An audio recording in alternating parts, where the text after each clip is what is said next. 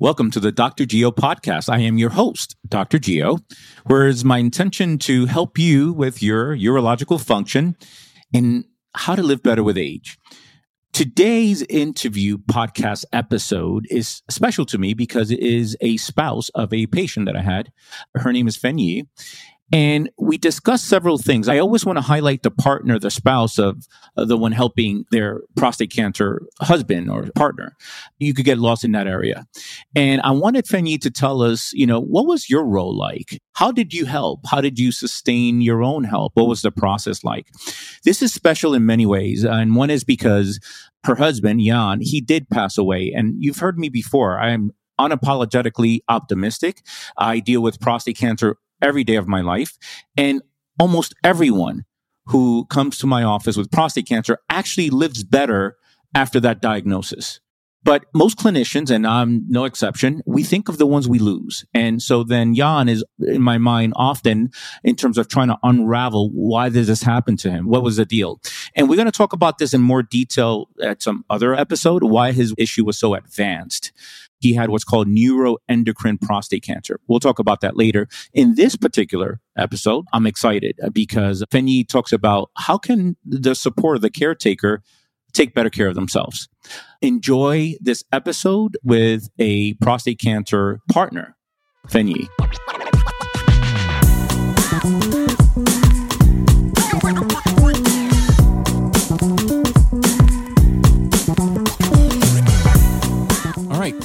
thank you so much for joining me on the podcast. You know, this is different. Many of the other episodes have been a lot to do with prostate cancer. There's quite a few of them in terms of what to do and so forth. We even have interviews with other physicians, but I've always felt that it is important to get the partner, the wife, the spouse of the person who's had prostate cancer involved and help them with the process. I, have I've felt compelled to that. We do have an episode for Mother's Day that we recorded on, you know, so a, a, an ode to the wife who is working with their and helping their uh, spouse, their husband with prostate cancer. So I thought of no one better than you to have this, I think, very unique episode as you as you went through uh, uh, with with Jan, your your husband, who who passed away about a year ago, roughly, right? A little bit more than a year ago a year and a half ago. He passed uh, January 2021. So we're we're almost yeah, year and a half. About a year and a half ago. So we're going to talk about that a little bit.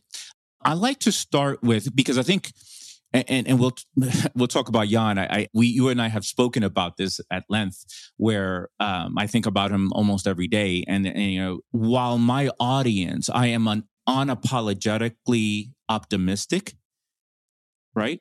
And I think that for most men that I've ever seen, they do better after prostate cancer, right? So they get diagnosed and now like they have the, you know, oh crap moment and they're saying, all right, I'm really going to take care of my health. And they actually do better overall, and not only from prostate cancer, but overall. But sometimes it doesn't work out that way. So Jan is one of three people within my uh, over 20 year career that I know that did not survived from the prostate cancer diagnosis. So I think about him all the time. But I think that we agreed last time we spoke that I probably saw Jan shortly after he was diagnosed so that I can help him with integrative and natural approaches. How long ago was that? And tell me when he was first diagnosed, your role at that point and how your role changed within time. So we're going to kind of break this down and unpack it. So that first diagnosis, maybe seven, eight years ago, I think, take us back and tell us, you know, what happened and what you were thinking. So Jan's considered one of in in the in the realm of prostate cancer, a lot of people still think of prostate cancer as an old man's disease. Yeah. Um, to provide you a little context, Jan was right. diagnosed December 2013 just before Christmas. Actually, we got his firm diagnosis the day we were supposed to fly out for Christmas. Um, but he he was 45 years old. So with the notion, you know, it really sort of debunks the notion that it's an old person's disease. And we had, you know, the process that led him to actually even be diagnosed um, was that he had urinary symptoms So he wasn't even being screened for the disease yet. And that's one of these challenges where for a lot of folks, you know, they don't start thinking about PSAs or doctors don't recommend PSAs necessarily until, you know, say 50 years old, unless there's, you know, significant family history, which actually in his case, there was family history. Somehow he had overlooked it as had his GP. Um, and so we were diagnosed December 2013, and we were diagnosed at stage four.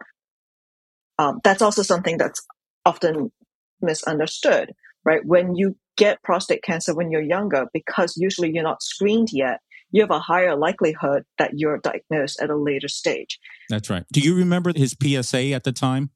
It was low. It was double digit, but low. I think 25 or something like that. And compared to the mass, the tumor mass at that point, it was we were told, oh, but you don't have a very high PSA actually relative to how big your tumors are. Well, what we've learned since is that when you have an aggressive form of prostate cancer, which unfortunately was what Jan had, um, your PSA actually doesn't spike as much because we have been told, oh, you know, usually people with a, with this much tumor mass in their body, um, they're seeing PSAs in the hundreds in the hundreds, hundreds, thousands, yeah. Hundreds and thousands, right? And they're like, oh, you know, you have a really low PSA. And well, you know, we thought that meant we were lucky. we didn't realize that meant we had drawn a short straw because there's just so much uh, that's misunderstood about prostate cancer out there. So you went in, he had these urinary problems, then PSA, then he was diagnosed. What and, and I and I ask this question because I tell all my patients or my new patients, you know, do you have a partner? If so, bring that partner with you. And the reason for that is because uh, maybe it's a gender thing. So men are rough and tough, or at least we think we are. But when we have this diagnosis, our, our brains just shut down. I've seen that many times when in cases where I've had to diagnose uh, some people. And it's almost like this Charlie Brown kind of noise in our head after that. Yeah, you have prostate cancer. And then it's like, wah, wah, wah, wah. So the partner, in my opinion, is the one that's really honed in. Yes, emotional, but seems to have their emotions better controlled and they're able to ask good questions and things like that. So that diagnosis, what was your thinking and what were you doing at that point back in 2013 when, when you heard the diagnosis? So it's funny you you talk about the Charlie Brown moment because I do remember the moment when we were delivered an initial diagnosis and then we got the confirmed diagnosis. But I remember what I remember is that initial diagnosis when we had had some image and some imaging done uh, before any biopsies, and we were getting the results of the imaging. And you know, I looked over and I could tell that he just wasn't absorbing anything. Right. Right. And and, and you know him as your husband. You know him well, and you can see it that he's like not there. He's not there. He's not there. And we talked about it subsequently. He was like, "Yeah, I was just in shock." Right? He was like, "I, I don't think I heard anything after those words." And and you talk about you know bringing a partner along. I would say even for people who don't have partners, you know, to bring a good friend whom you trust, male or female, right? Along someone whom you trust, because the reality is that there's so much that gets thrown at you in any doctor's visit once you're on the cancer path. And it's not specific to cancer alone. I imagine, I imagine that any major diagnosis, right? Um, you know, there's only so much, we're lay people. There's only so much information you can absorb at any given time because sometimes terms are used that you don't recognize and all of that.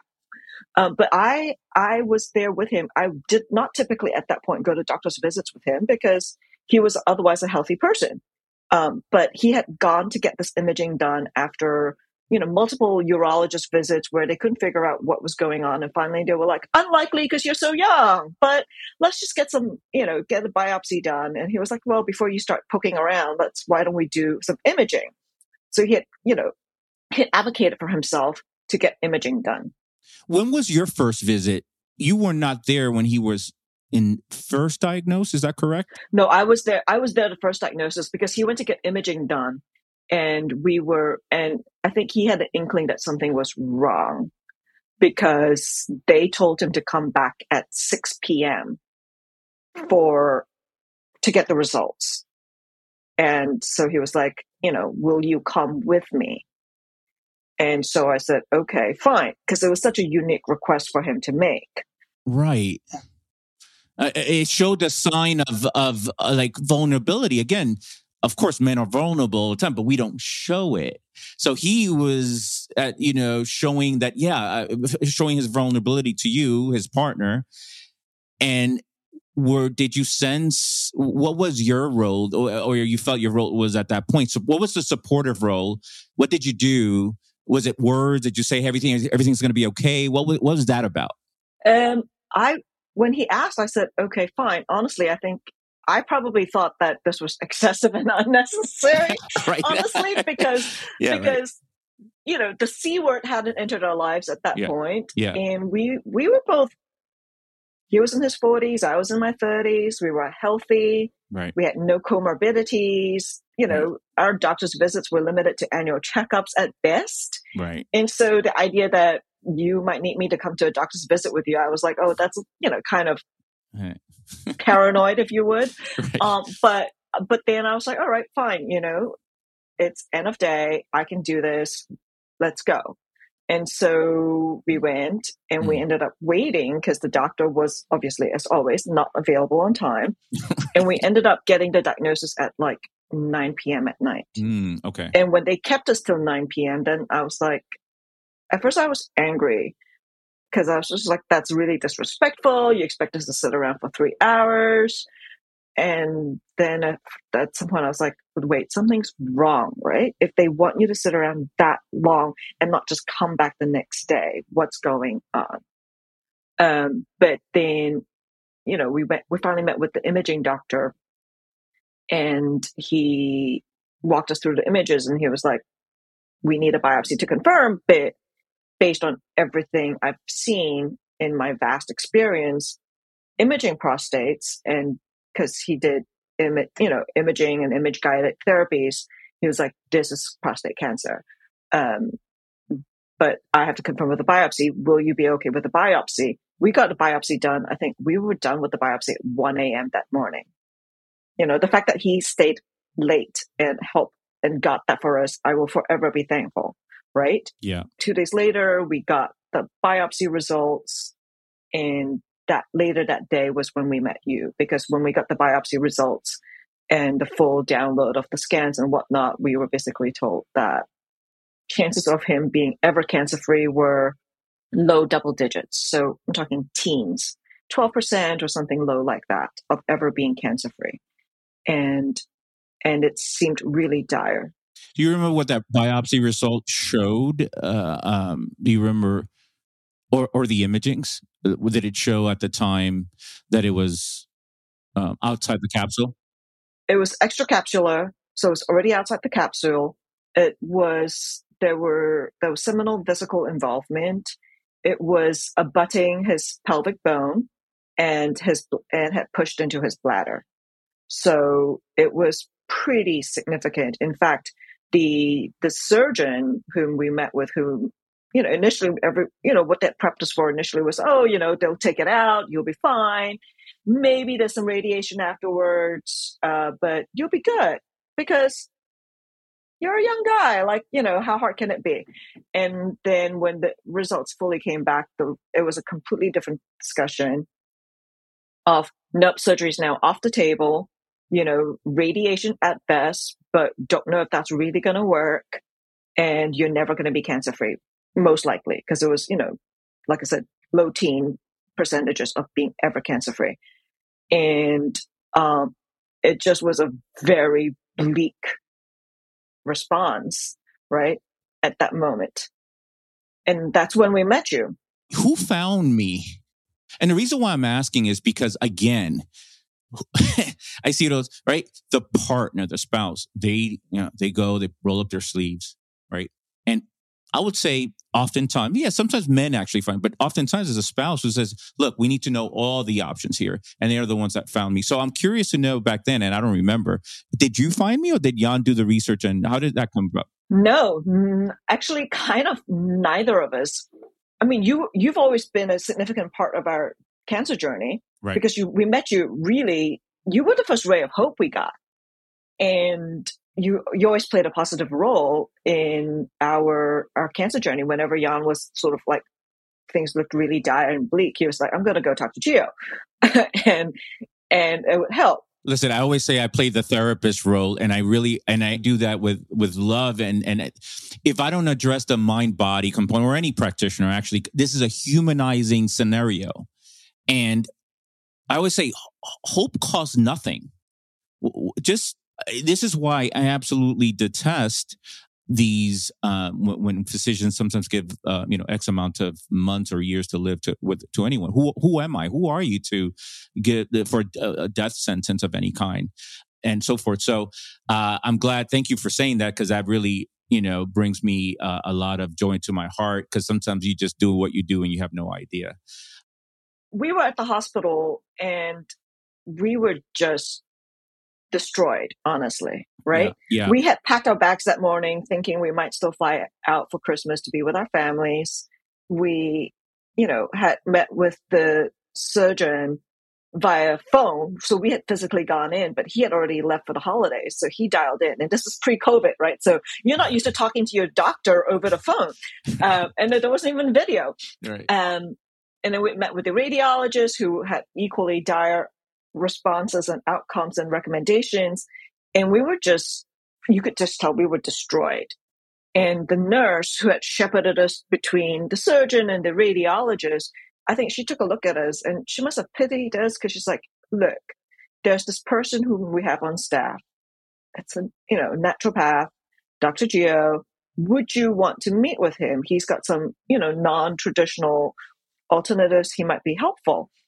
And we were just at that point, anyone who could remotely have given us any positive news, the answer was yes, because we were just reeling. And so we met with you. I see. That was a referral, yeah. And we had already started um, that fall. We had already started exploring certain things like forks over knives and and things like that. Um, for those who don't know, Forks Over Knives is a platform that focuses on plant based diets. And I read the China study and based on a documentary video that's out on Netflix uh, that was uh, very popular. I, anytime somebody proudly tells me I'm doing plant based, I say, okay, which documentary did you just watch? Right? Is it Forks Over Knives? Is it uh, a Game Changer? Is the most recent one? Right? Which one did you did you recently watch? Yeah, that's right. Right, but I also read the China study, and that's one of the seminal uh, publications about associations between cancer and diets um, and plant and animal diet, animal based uh, diets, and um, and so we had started experimenting a bit with like, okay, you know, just eating more vegetables at yeah, that point. Let's start there, sure. right, because the average American doesn't eat enough vegetables. That's right was Jan, how how was Jan's diet? How was your Jan's diet and your diet as a couple prior to the diagnosis? Was were, from a dietary perspective, was there a big change uh, after he was diagnosed? There was right. You gave us. You had recommended. Um, you had a, a grid. I remember. You know the the grid of five columns of you know ranging from really great for you to really bad for you to moderate. And he looked at it you know, and he came from a diet that was, he grew up with a diet that was very focused on bread, potatoes, dairy, you know, whether it's milk, cream, cheese, and meat. Um, That's the Belgian I, diet. The Belgian diet, yes. and, and, and, you know, chocolate for breakfast, right? So right. kind of everything that's, if you look at anti-cancer diets, they'd be like, no, no, no, no, right, no, right, no. Exactly. Um, and I still remember he was like, look, you know, we came out from conversation with you and we knew we were going to affect change but he looked at it and he was like i can't eat anything. Those were his words i can't there's nothing i can eat.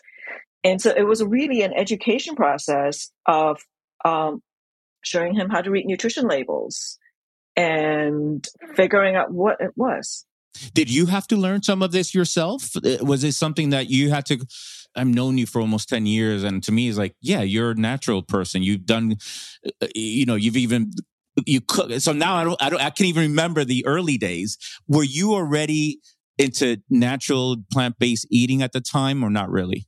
I wasn't. Uh, in fact, um, I'm still plant based at this point, but prior to all of this, you know, I was a big fan of steaks and, you know, like bring me a steak and lobster dinner any day, all day, right. you know? Yeah. yeah. So it was interesting and it was different. Um, but I've always been fascinated with food and I've always been open to trying new and different foods. So I think that was helpful. And at some point in my life, I had taught myself how to read a nutrition label. Uh, and I forget exactly the genesis as to why it was, but I had taught myself how to read a nutrition label to understand what I was putting in my body. Um, diet wise, we we were what the average person would consider healthy in that we, you know, didn't eat an excessive amount of processed foods but we didn't eat an amount of process like you know we didn't do very many tv dinners or frozen meals and things like that but we didn't do that because we were basically eating out most of the time which is its own form of unhealthy right um, and so it was a journey for us to figure out what we could eat so he had gone he went basically went gluten free right because we, he realized that he actually was gluten intolerant once yeah. we cleaned up his diet right um, we went dairy free. We went, uh, and we basically became whole food plant based. And, and it was a process of learning, for me, learning how to cook. Yeah, I still sure. remember a friend, a friend coming over and being like, let me show you how. right. Because, and, and that was a big thing, right? So you talk about the importance of the spouse. I think it's also the importance of your village. We basically reached out to friends. And this is one thing that I have to applaud Jan for, right? He decided that he was not going to hide his diagnosis. There's still a lot of people out there who feel that there's a stigma to cancer, and it, especially something like prostate cancer, which is a very private part of your body, and they don't feel like they want to share it or don't think they can share it.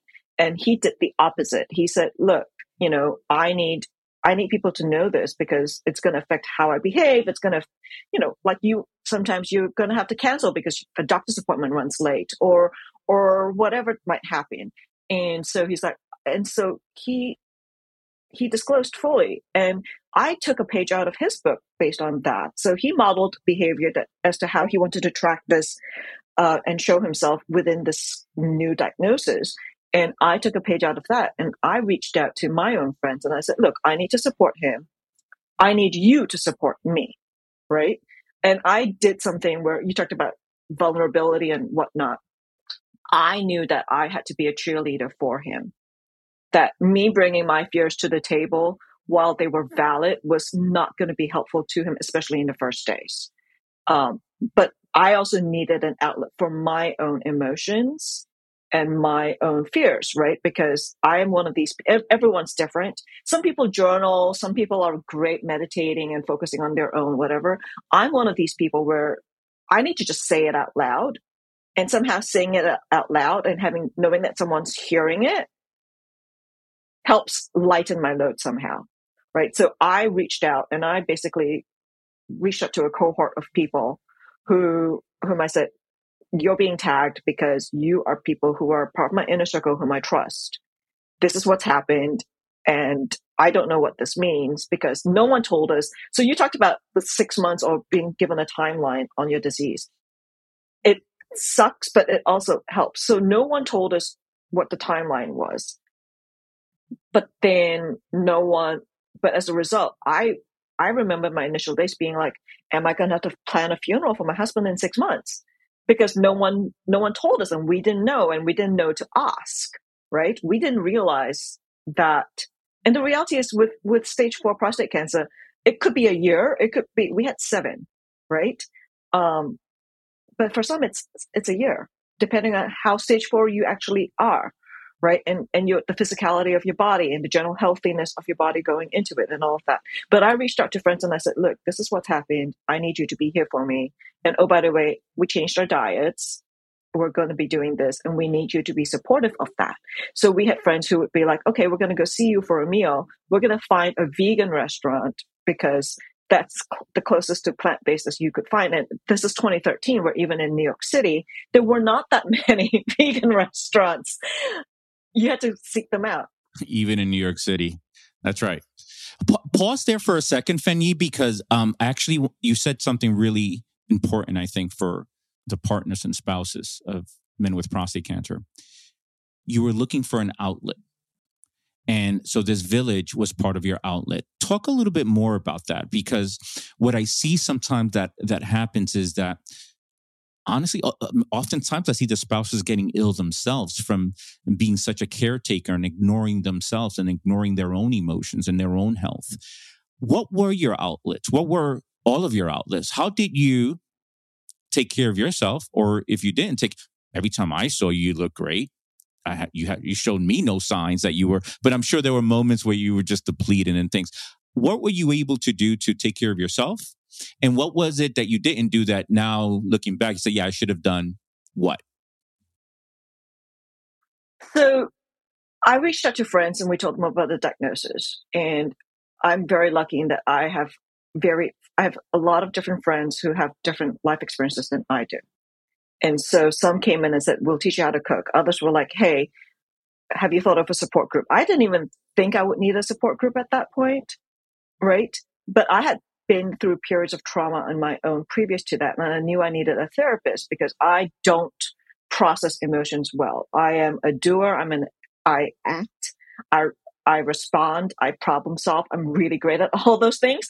Handling my own emotions, very uncomfortable, very difficult. Great. That's a great point. And so some of it is just sort of knowing yourself. Self-awareness, who you are, how do how are you wired? And then based on that, you can figure out more of how you can help, but also right. how you can uh, take care of yourself. Interesting. And where you need help, right? Where you need and help. so right. I signed up. I signed up for a therapist. I, I went to a support group that was in person. I learned so much from the people who were in the support group. Was it a, a prostate cancer support group, or was it for spouses uh, or partners specifically? Um, it my initial support group was a caregiver support group caregiver support group. Great. Mm-hmm. a cancer caregiver support group. Excellent. And it was done through Gilda, which is now called Red Door. And they they have been phenomenal. Um, you know, they provide everything from information on it's from caregiver and and you know people with cancer support groups through bereavement, but also um, they talk. Of you know, they have wellness activities, whether it's laughing yoga, knitting. Oh, that's great. Uh, so many things that's really that's about great. the wellness of the person. Um, and so they've been, they were a key part of my of anchoring me through cancer. Excellent. And and um, the name of it, we'll, we'll have it in our show notes. Is Gilda? Well, it's they changed their name recently, so it's now called Red Door. Red Door. Excellent. Great.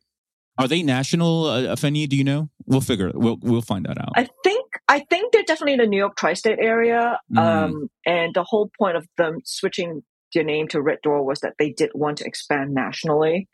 Um, the other one for those who are not in the New York City tri-state area that does a lot of great work in this space is Cancer Care. Uh, cancer Care provides great support not just for the person living with cancer, but also their the rest of their family and friends who are their caregivers and their support. Excellent. So you had these organizations. You also had your own therapist, and then you had friends that said, "Look, we'll help you with the cooking," and and and so it was it was like three groups that really uh, helped you kind of keep yourself again stable and healthy as best as I could see. Um, was there anything along the way that you said, yeah, I mean, there was a time, I'm sure there were times where I wasn't taking care of myself and I should have done something. Is there, was there a time or the, these groups actually helped you get through the whole journey? These groups were huge. There were other groups that got added along the way. Um, and then there's one component that often gets overlooked.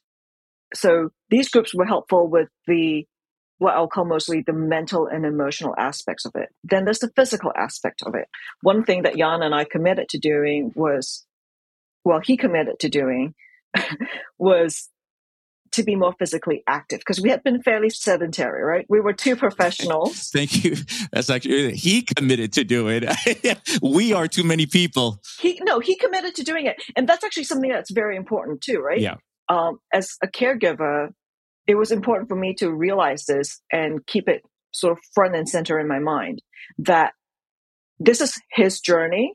It's our journey as well, but I am on this journey to support him and to help him through his journey. It is not my journey to lead. Mm-hmm. Mm-hmm. Right. And let me just, let me just repeat that, right? It is ultimately his journey. Right. Because I, there might be times when I might say, Hey, I would rather do this than that. But at the end of the day, it's because it's his journey. He has to have the control. He has to establish and make the decisions for himself because he is the one who has to live through the experience and live through the repercussions to whatever whatever we do to his body right? Mm. i love you saying that. I love you and thank you so much. What i notice in my practice is that sometimes the partner slash the spouse takes too much control and they make it their journey. And one thing that men there is a difference right? There, there is a gender difference.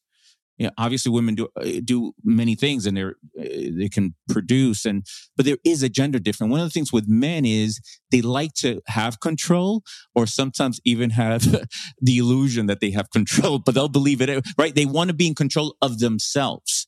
And I find that sometimes the spouse um, sometimes are too much they make every decision and they don't let the uh, they don't let their husband uh, partner have to lead the way for their own, for themselves. Um, so I thank you for saying that. That's actually key. I think it's huge because, especially if you are, and I hate this word, but if you're the patient, a lot gets done to you in That's the medical right. world, right. right? That's right. You don't really have control over what is done within a clinical hospital setting. Yeah. Um, what you do have is you have autonomy over your own body and your autonomy to make your own decisions. And as much as we can maintain that, that becomes important because it gives them, allows them to maintain a sense of pride, confidence, uh, which all helps with well-being and mental health, um, and all of that. So Jan decided he was going to work out, I think, three times a week. Right. And was he a workout person prior? No, not at all. no, all. Right? neither of us were. Right, neither of us were. Workouts were like if we could find the time. So if we went once or twice a week, never. that was a great week. you know, um, you know, yeah. mostly mostly the gym membership was a way to support the, a business that, that wasn't being used at all. Um, right. It, it, was a donation, though you didn't get the tax benefit from those donations. Absolutely, absolutely.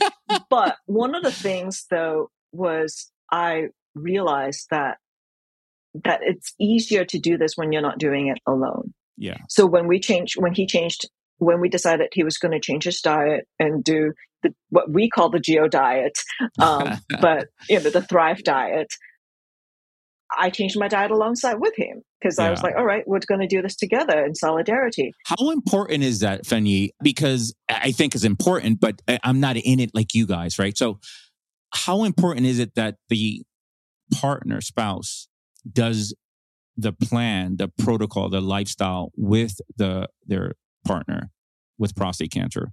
And to what degree? Uh, is it 100%? Like they, they should do the exercise. Obviously, the supplements are different, but they should do the exercise. They should do them. If they go plant based, they, should they do everything? One what's, what's your take on that?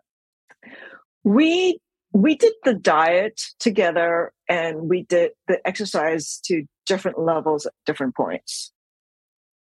Um, and the funny thing is that as a result, I became healthier for it. Correct. Yes. so, right.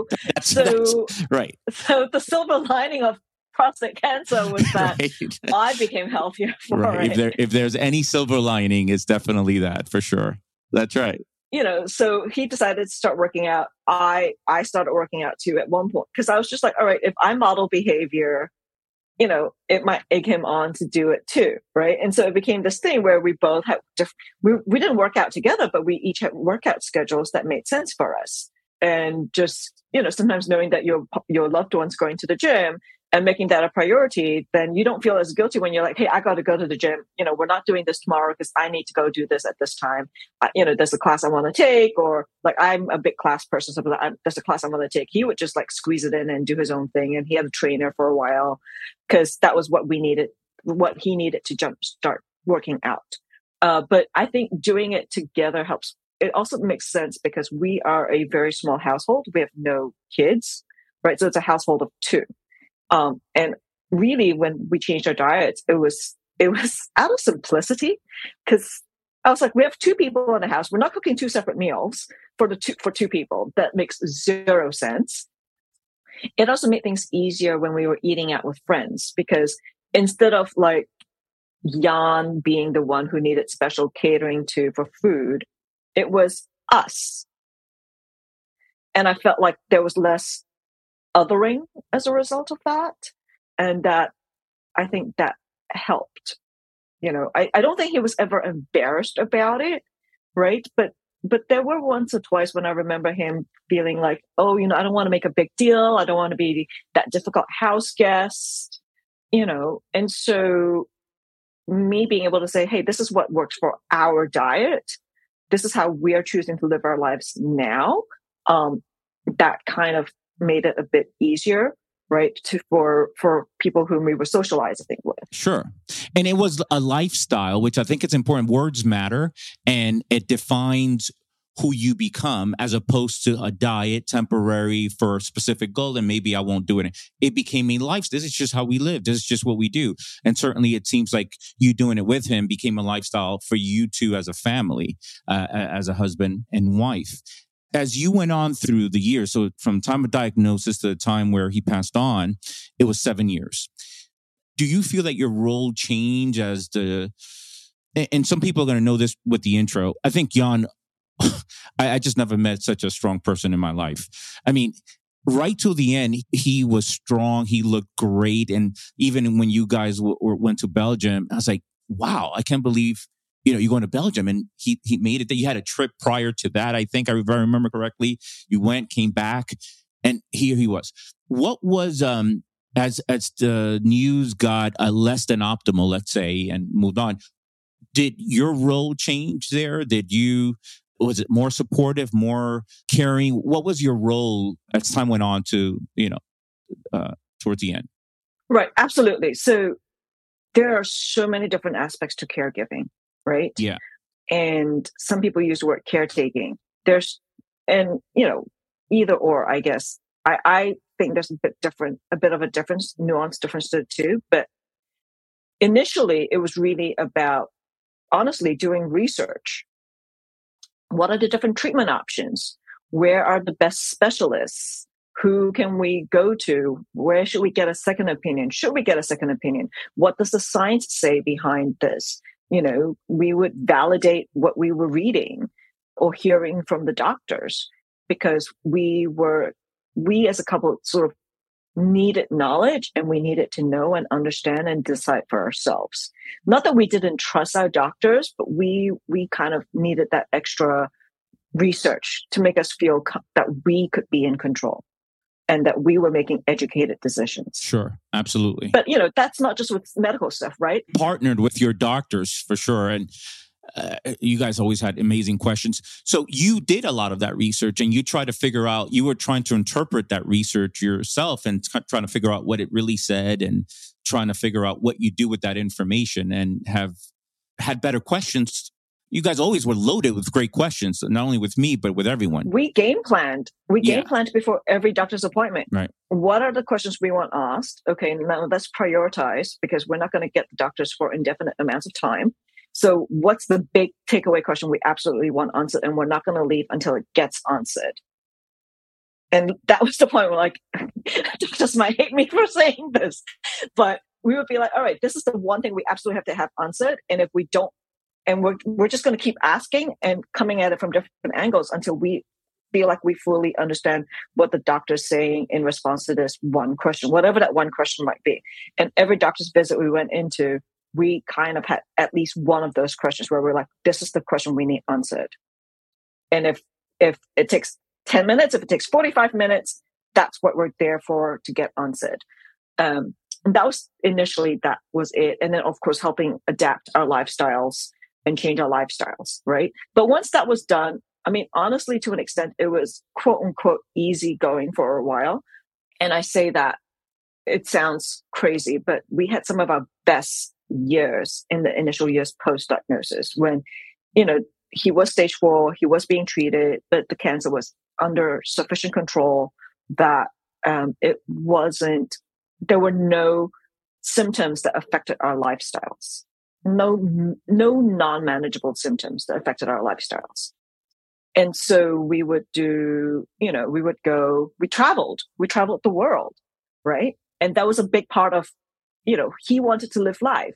And i'm very glad we he did because we also realized that we were never going to be the couple that was going to retire at 60 and then travel the world or you know do whatever it is people do when they retire. So we were like okay we're going to start doing this in our 40s because that's the life we have ahead of us so that was us being realistic too right optimistic but realistic and then obviously towards the end the last year was the year where really his physical deterioration really really happened because up until um you know even january march 2020 we were still traveling you know, he would, we would, he would help me with household duties, chores. We took turns cooking or doing laundry or grocery shopping, all of that, right?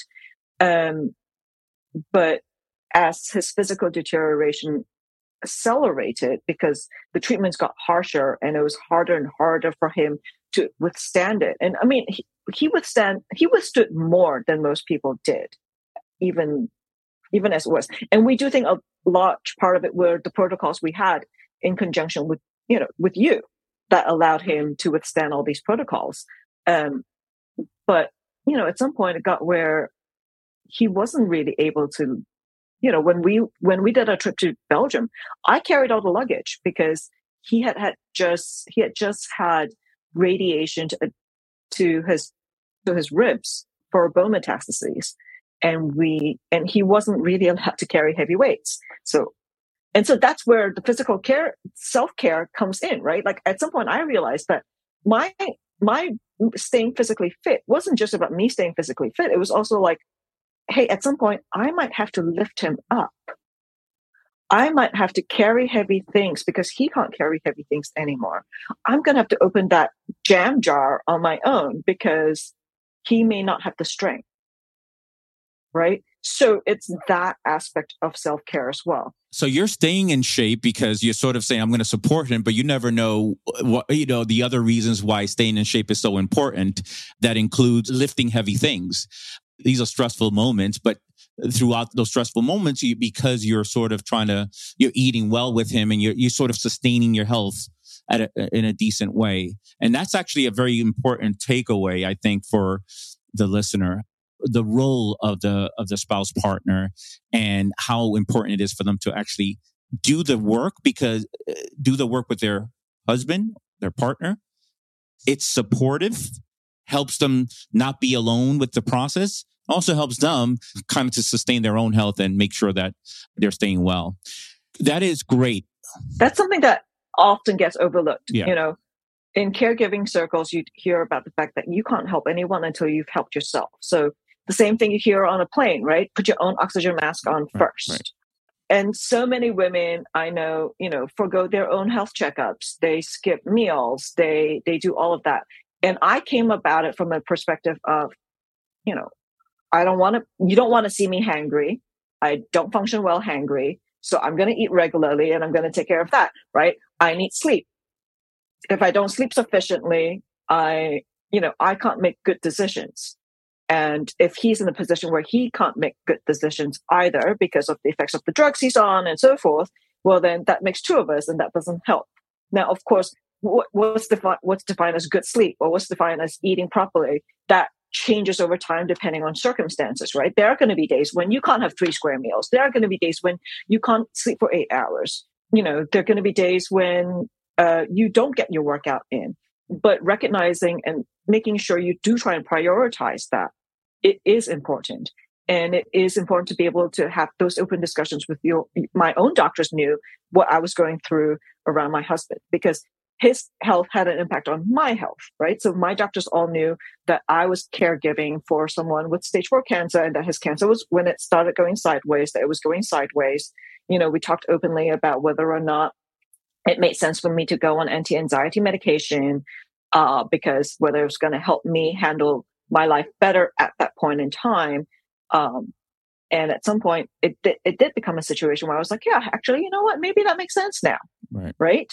Because it's going to allow me to focus better and be a better caregiver, right? But it was also important for me to continue to have my own life. And there are different views on, there are different views on this. Everyone comes to caregiving with a different thing. I can only talk about my journey. Um, my journey was one where I knew, and Jan knew this too at some point, that he was going to pass before I did, and that I would have to find a way to live life without him. And so for me, it was also important to continue living my own life. That while caregiving was a huge component of my life, it could not be the end all be all of my life. Excellent.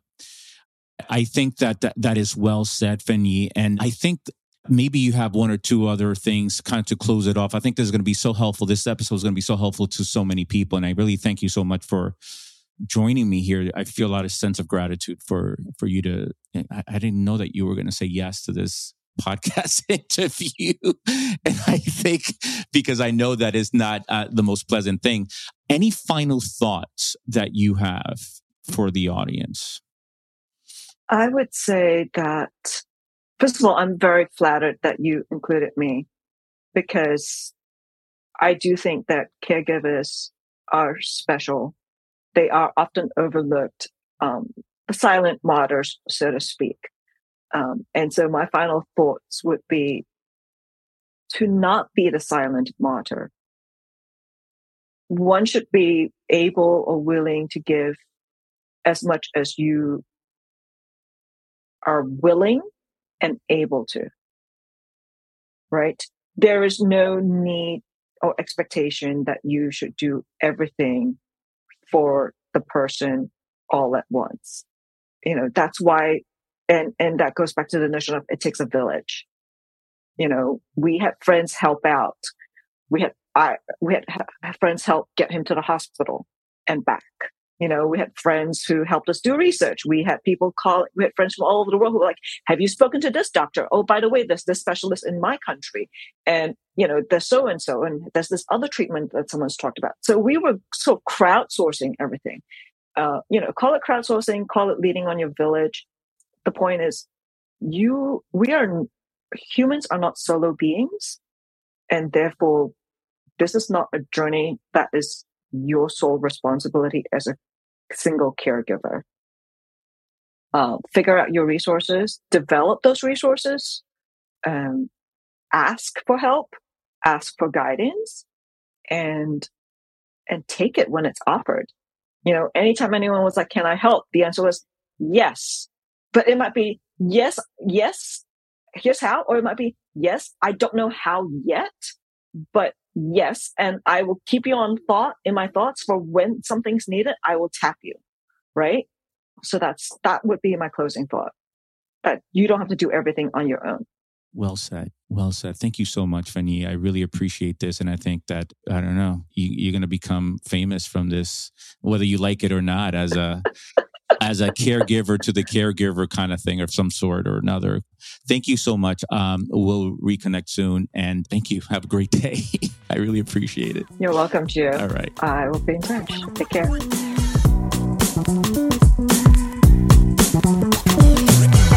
Thanks for tuning in to this week's episode of the Dr. Geo podcast. You can watch all episodes of this podcast and much more by subscribing to my YouTube channel on youtube.com forward slash Geo Espinoza ND.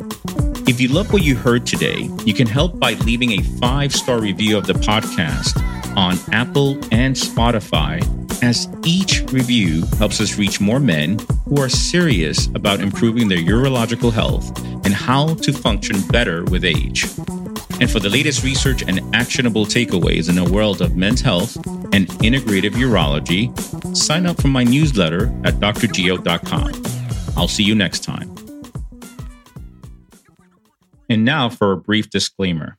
This podcast is for general information only, and we're not forming a doctor patient relationship through this medium.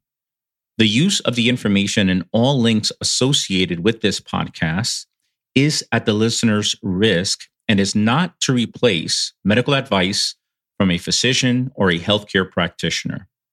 Lastly, thoughts and opinions related to this podcast are my own and may not reflect the views of any institution or organization I'm associated with.